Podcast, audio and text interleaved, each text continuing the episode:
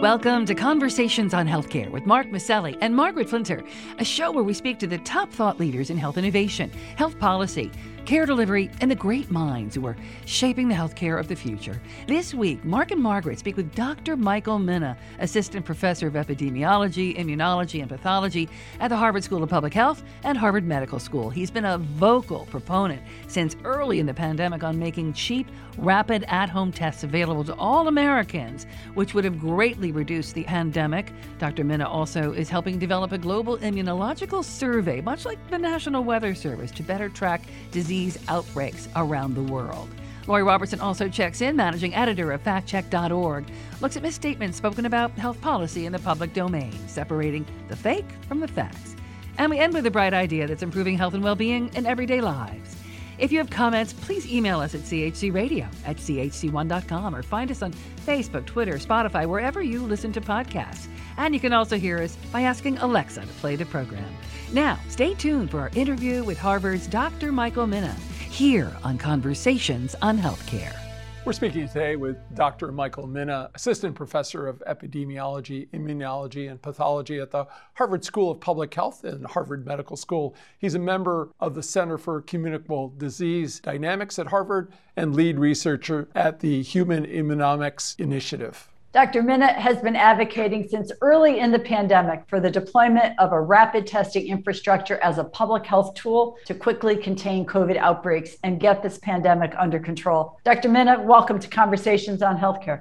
Thanks so much. I'm very happy to be here. You know, the CDC just issued a recommendation on the booster shots, causing some commotion. Their recommendation calls for booster shots for those that are 65 and older and uh, those 18 and older who are working at higher risk professions or institutions. And you said we should be less focused in on boosters and more focused in on the world's unvaccinated, of which there are billions, uh, suggesting that one shot to an unvaccinated person is worth a thousand boosters.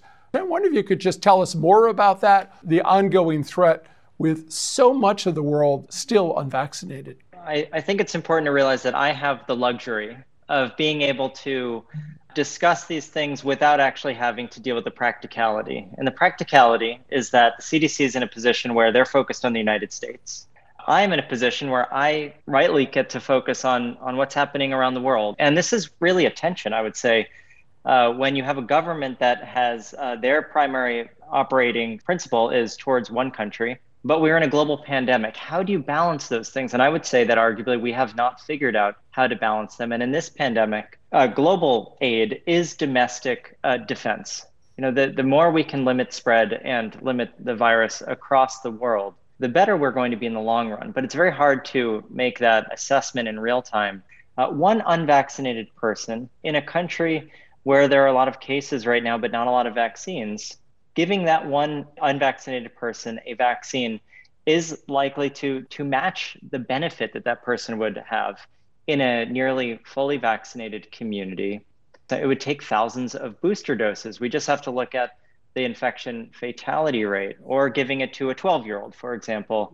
Uh, you'd have to vaccinate thousands and thousands of 12 year olds to have the same benefit in terms of mortality protection so these are really global ethical issues that are extraordinarily difficult to manage uh, without having a, an overarching equilibrating body that is able to allocate vaccines appropriately across the globe. And unfortunately, in this time, uh, the wealthy continue to do what the wealthy do, which is gain access first. And uh, even if it is unfortunately at the expense indirectly of protecting other much more vulnerable individuals. Dr. Mina, you've uh, been a pretty clear voice since early in the pandemic, calling for broad deployment of rapid COVID testing for all Americans. And you've made the point that rapid testing is the tool that maybe helps us end the pandemic without lockdowns or massive quarantines. But as we hear about shortages of rapid tests and some of the public health sites for testing not as readily available, maybe you could talk with our listeners a little bit about kind of the medical approach to testing using the more sensitive but the slower PCR test with a more delayed response time to rapid tests is maybe the better public health intervention. So early on in this pandemic, we focused on the PCR test in general because that was it's a very easy thing to develop a PCR test. We need to know the sequence of the virus and then within a day or so we could have a well-working PCR test. But the PCR test, it was pretty readily recognized that PCR is not the best approach if our goal is one of public health. And what I mean by that is uh, for public health, we're not interested in asking, uh, is this person's symptom due to an infection that they had two weeks ago? Right. That's for a physician to answer. And a physician does not have to think about the 99.9999% of people that are not passing through their office. But in public health, we have to think about the system. We have to think about how do we reduce transmission of this virus across the community? And to do that, a rapid test is what we need because a rapid test will indicate if you are currently infectious. And they're extremely accurate for doing that. If you're infectious with this virus and a risk for spreading the virus to other people, then these simple rapid tests are going to turn positive. There's been so much confusion about is it mm-hmm. less accurate or more accurate? Right. And in many ways, it is actually the more accurate test for that specific question. And what happened early in this pandemic is we medicalized the approach. It felt like our, our approach to tackling this pandemic, this global health emergency, was trying to tackle it at, a, at an individual medical basis, one person at a time. And you will never claw back a pandemic one person at a time. You have to deal with the pandemic, and then the medical issues resolve themselves if you stop the spread. But what happened was we started regulating these tools as medical devices which put the FDA actually in an impossible position of trying to say, okay, we need to take a test that is highly accurate to ask if you are infectious and compare it to a PCR test that's highly accurate to ask, do you have any remnants of viral RNA in you, even if you were infectious four weeks mm-hmm. ago? So they're very, very different things. And I like to liken it to a security system at an airport is a bit like having 1% of all people who are going through the into an airport we're only shuttling 1% of them through the security screens. Meanwhile, 99% of the people are just not getting screened at all. And this is the difference. What we found obviously years ago with, with airport screening is we can't do that. We actually have to have 100% of the people walking right. through metal detectors, even if they're not the most sensitive to detect the very last little shard of metal you might have in you. They are doing the exact job that we need them to do amongst the most number of people as possible. And that's what rapid tests are extremely uh, good at doing. You know, it seems that uh, President Biden's gotten religion about scaling up uh, the production of rapid tests and really trying to drive that price point down. He's planning to deploy them. I know we're going to receive them here at community health centers, but also safety net providers across the country, really making sure the underserved population are able to have access to it. But there are some real concerns about the lack of supply. And I wonder if you could talk to us about the hurdles that remain and whether the current administration's efforts are going far enough. Well, at the moment, they are not going far enough, but I do believe uh, that they are trying. The president's uh, COVID 19 action plan that he announced the other day was a massive step in the right direction. You know, what happens with these types of plans is he comes out and says we're going to get 280 million tests. That's a pretty mediocre number of tests when you have a country of 330 million. When we need tests to help us in our everyday lives, we need more than one test per person per year. What it was was a recognition that these tests are extremely important to our overall efforts to battle this virus. I think where the administration has had difficulty is understanding actually what is the true bottleneck in terms of Americans having access. They've been trying. When I spoke with the Trump administration and earlier during the transition with the Biden administration, the response that I got quite often was this sounds like a great idea. Frankly, we don't have any supply to actually make a robust plan for the country. So that's kind of where the conversation always ended. Hmm. So, what we can do is we can recognize so, why is the US so behind our European counterparts to get these tests? It's not because the tests don't exist. It's not because we need to scale up a few companies more because they're the only companies that can make these tests. It's because we have evaluated these tests all wrong, and it has created a bottleneck in terms of which companies have actually been able to pass through the FDA gauntlet to get authorization. You can't really blame the FDA. They've been asked to do one thing, which is uh, authorized medical devices.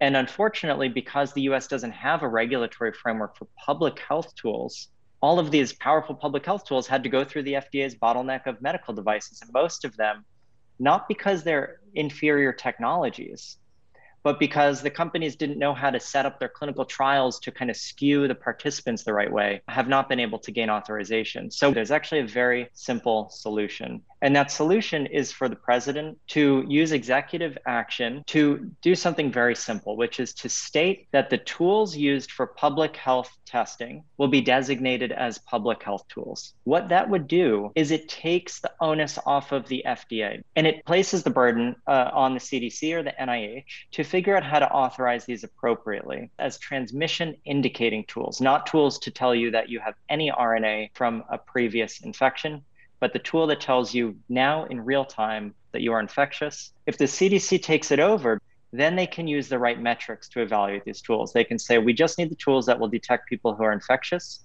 And we can also even look to Europe and say, what are our trusted allies? And if they've had good experience for a number of months with certain tests, then immediately overnight we could say, we are going to cede review and enable those companies to come into the United States as well we could triple our uh, access to tests literally overnight. And all it takes is a redesignation that's very sensible.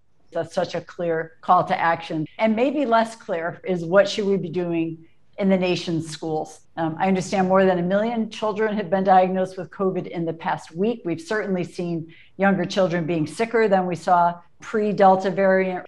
And yet, school systems seem to be really struggling. Should they be testing all kids? How do we avoid, hopefully, the kind of extended quarantines and lockdowns that we had before? What is your public health perspective on uh, testing for COVID in the schools, at least in areas where the pandemic is really running rampant? I mean, there's nothing more important, I think, in a society than making sure that we're giving children the foundation that they need to succeed. Taking a year away from peers, away from school, we don't have any idea actually what the damage is going to be. And we need to stop quarantining students.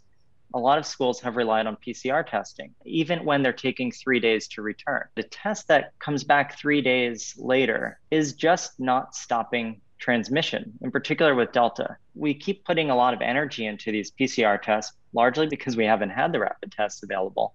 If you have an outbreak in your school, you can stop the outbreak very, very fast, deploy rapid tests, have them in people's homes. And if you have cases start to emerge in your school, have all of the students use a test each morning for five days to keep kids in school without needing to uh, stay home just because Johnny in their classroom was found to be uh, infectious. These tools are around 95% sensitive to detect people who are currently infectious and nearly 100% sensitive to detect the super spreaders, which are really the problems in a wow. school. If you're really interested in stopping spread, these are 95 to 100%. And so we can deploy these at scale across schools. So Johnny in the classroom uh, is found to be infected. Instead of telling all 25 of those children to go home for 10 days, that's an information problem. We closed down society last year purely because of an information problem. But with rapid tests, we actually have a tool that solves this information problem. So have kids use them before they go to school. A lot of people will say, well, how do you know that they actually used it? Well, we actually have software and we have verification programs that enable it. Companies like eMed have worked with the CDC and Abbott to create platforms that allow you allow a proctor to actually watch that yes little johnny did do his test today and he gets a real laboratory pass and the result goes to the public health authority so it allows us to also keep the epidemiological data flowing. So we should really be using all of these different tools to keep kids in school and frankly to stop outbreaks. We've been focusing on masks, but we should also recognize that masks don't do a whole lot uh, in a classroom because they're all pulling down their masks all the time and this is a highly aerosolized virus. But a rapid test before school will be like a 95% reduction in risk that you're walking and spreading. And I would urge the CDC too to really start creating guidance for, for each individual sector of society, whether it's schools, businesses, vaccinate or test. We have to really have a hard conversation about why that program was created by the president because vaccines aren't stopping transmission. It's a hospitalization stopping tool. And so we just have to redefine what, what it is we're even trying to do here. And I think we absolutely can. We're speaking today with Dr. Michael Mina, assistant professor at epidemiology, immunology, and pathology at the Harvard School of Public Health and the Harvard Medical School. He's a member of the Center for Communicable Disease Dynamics and a lead researcher at the Human Immunomics Initiative.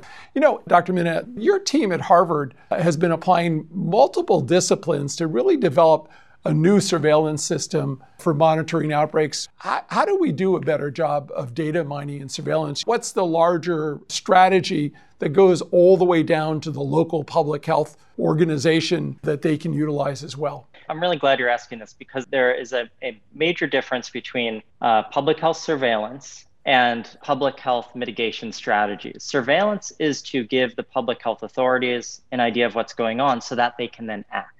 But public health testing and screening is actually the action. And so there, there are two different things. And I think uh, we have tools actually that we have not really deployed for pandemic preparedness in the future that can actually allow us to discover new pandemics before they really take off using the immune system, using new tools that allow us to profile millions of blood samples uh, very rapidly for all sorts of viruses to look for the immune signatures of a novel outbreak what I would like to see developed is a global immune observatory to really tie laboratories across the globe together for true pandemic surveillance. But coming back closer to home, we have a lot of different options for this pandemic. Uh, for example, a lot of people think that we are just in testing purgatory. I don't want us to just be testing forever. I want us to be testing strategically. And to do that, we need to have good surveillance systems at local levels we can do what some schools have done, which is deploy sort of testing a fraction of students once a week. It's just enough to be able to identify if there's an outbreak that's sort of emerging. But we also have really, really powerful tools uh, in wastewater surveillance, which you can actually do quite easily uh, in many locations. And so you could say, as long as there's no massive cases going on in the community, we're going to just do passive wastewater surveillance for viral RNA. And if you start to detect viral RNA in the wastewater, then you know that there's cases, and then you can turn back on the individual level testing.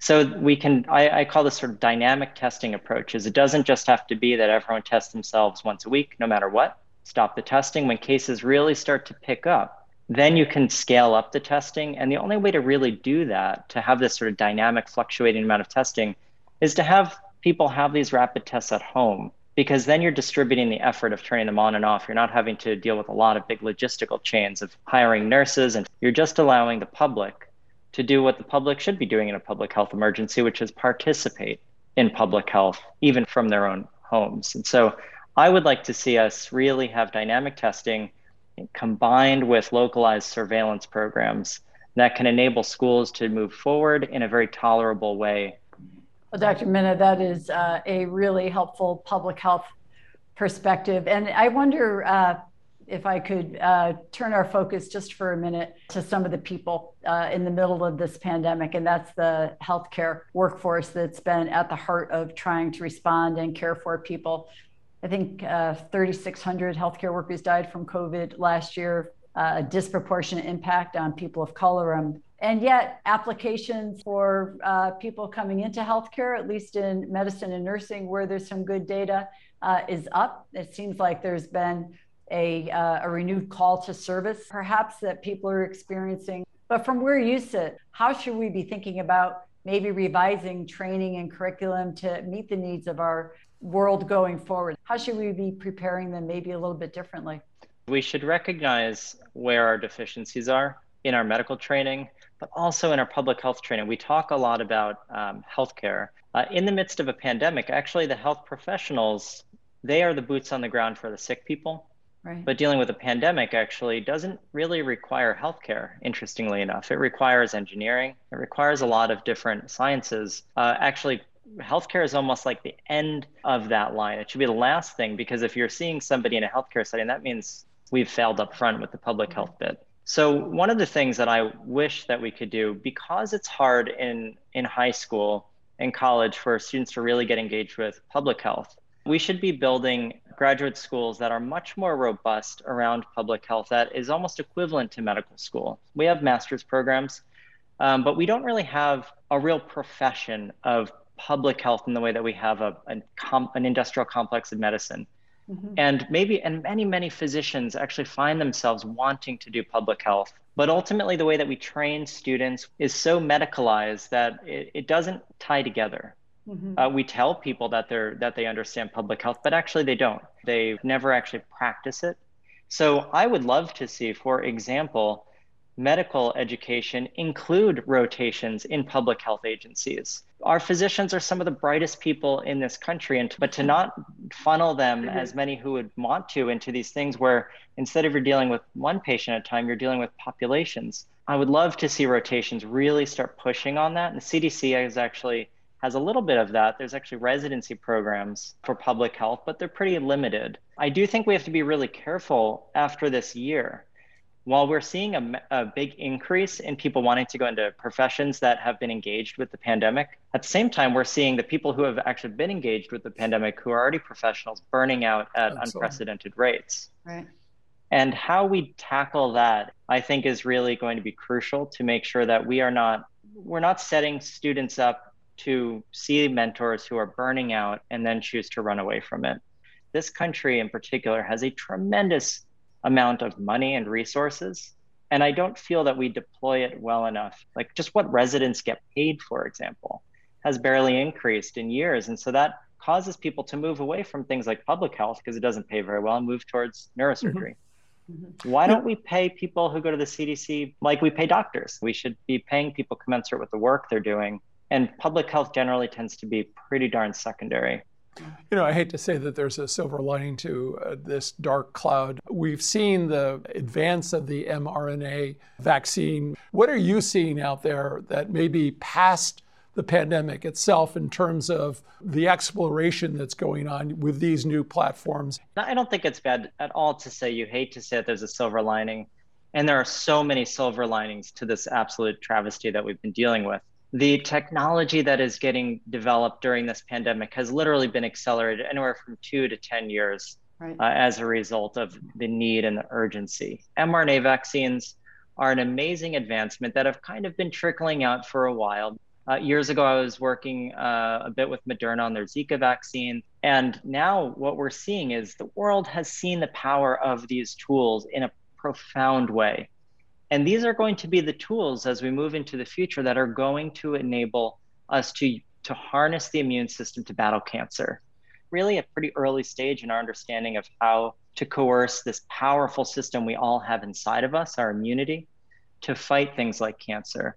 And I believe very firmly that in the next coming years, we're going to start seeing mRNA vaccines that are going to be personalized to your mm. cancer to actually help us fight it off. We're also going to see uh, moving away from the vaccine industry, but towards sort of testing and, and all this telehealth. Because people couldn't move around during the pandemic, we saw this massive acceleration of physicians and telehealth companies getting on board to say, look, you don't have to spend a half of a day to go to a doctor just to talk with them for 30 minutes. You can actually do it from your home quite well. And this has really changed people's view of what is possible in healthcare and now we're also seeing things like RADx with the NIH really accelerate the development of new technologies for diagnostics across the board. So the need to go into a doctor's office on a regular basis is going to change. We're going to be talking to our doctors through telemedicine. We're going to have tools at our disposal to either join into drug trials uh, from our home or just to be able to monitor ourselves on a, on a more regular basis and be able to really get preventative healthcare as a part of our society. It's things that we can't even imagine what their use is going to be, but it is absolutely going to make, I think, the average American's interaction with what is currently an extraordinarily strained healthcare system much more manageable. We've been speaking today with Dr. Michael Mina, Assistant Professor of Epidemiology, Immunology, and Pathology at the Harvard School of Public Health and Harvard Medical School. Dr. Mina, we want to thank you for your commitment uh, throughout this pandemic to helping to educate the public, to advance the science of public health and interventions that will save lives. And thank you so much for joining us today on Conversations on Healthcare. Thanks so much for having me.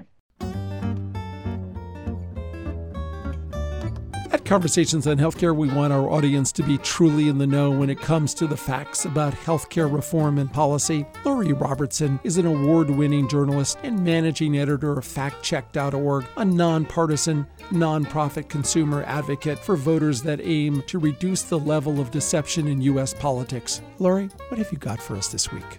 How do people who have not been vaccinated against COVID 19 pose a risk to people who have been vaccinated? An unvaccinated person who is infected with COVID 19 poses a much greater risk to others who are also unvaccinated. But vaccines are not 100% effective. So there is a chance that an unvaccinated person could infect a vaccinated person, particularly the vulnerable Although all of the vaccines approved and authorized for use in the United States are effective at preventing symptomatic disease, so called breakthrough cases of COVID 19 after vaccination are to be expected, perhaps even more so now because of the more contagious Delta variant of the virus. A September analysis by the Centers for Disease Control and Prevention said that since the introduction of Delta, vaccine effectiveness against hospitalization ranged from 75% to 95%, and effectiveness against infection ranged from 39% to 84%. So while the chance is much lower for vaccinated individuals, they can still contract the virus and even have a severe case. In particular, immunocompromised people who already have moderately to severely weakened immune systems are vulnerable. That's why the Food and Drug Administration authorized a third dose of the mRNA vaccines for certain immunocompromised people. Also, studies show vaccine effectiveness against infection and milder forms of the illness wanes over time, and the elderly can experience a decreased immune response due to aging. The CDC and FDA recently recommended a booster shot of the Pfizer vaccine for those age 65 and older, as well as other groups at increased risk. More unvaccinated people in a population also leads to more virus transmission. Johns Hopkins University epidemiologist David Dowdy told us that when transmission rates increase, the risk for everyone goes up. Still, the risk of getting COVID 19 is higher for the unvaccinated. A CDC study found that due to the Delta variant, the unvaccinated were nearly five times more likely to become infected, about 10 times more likely to require hospitalization, and almost 11 times more likely to die from COVID 19 than fully vaccinated individuals. And that's my fact check for this week. I'm Lori Robertson, managing editor of factcheck.org. Factcheck.org is committed to factual accuracy from the country's major political players and is a project of the Annenberg Public Policy Center at the University of Pennsylvania. If you have a fact that you'd like checked, email us at chcradio.com. We'll have factcheck.org's Lori Robertson check it out for you here on Conversations on Healthcare. Each week, Conversations highlights a bright idea about how to make wellness a part of our communities and everyday lives. Stanford based bioengineer Manu Prakash has a simple goal. He wants to create a portable medical lab small enough to fit in a backpack, and he's already developed a tool that fits the bill. While sitting under a tree in Uganda, he noticed that the local medical clinic's door was propped open by an expensive centrifuge machine, one that was reliant on electricity, now broken and no longer in use and he wondered how could he create a portable centrifuge that would be inexpensive to make and easy to replace.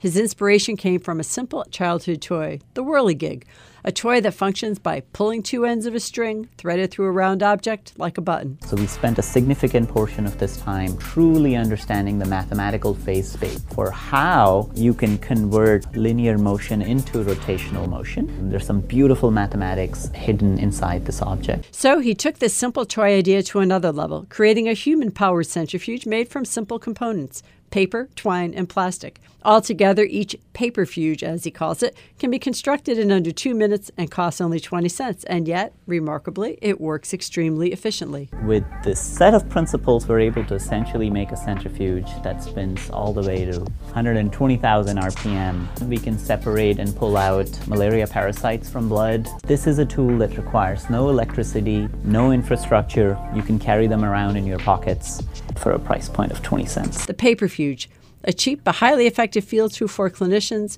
providing a portable solution to diagnostic challenges, creating a quicker pathway to diagnosis and treatment. Now that's a bright idea. You've been listening to Conversations on Healthcare. I'm Mark Masselli. And I'm Margaret Flinter. Peace and health. Conversations on Healthcare is recorded at WESU at Wesleyan University, streaming live at chcradio.com, iTunes, or wherever you listen to podcasts. If you have comments, please email us at chcradio at chc1.com or find us on Facebook or Twitter. We love hearing from you. The show is brought to you by the Community Health Center.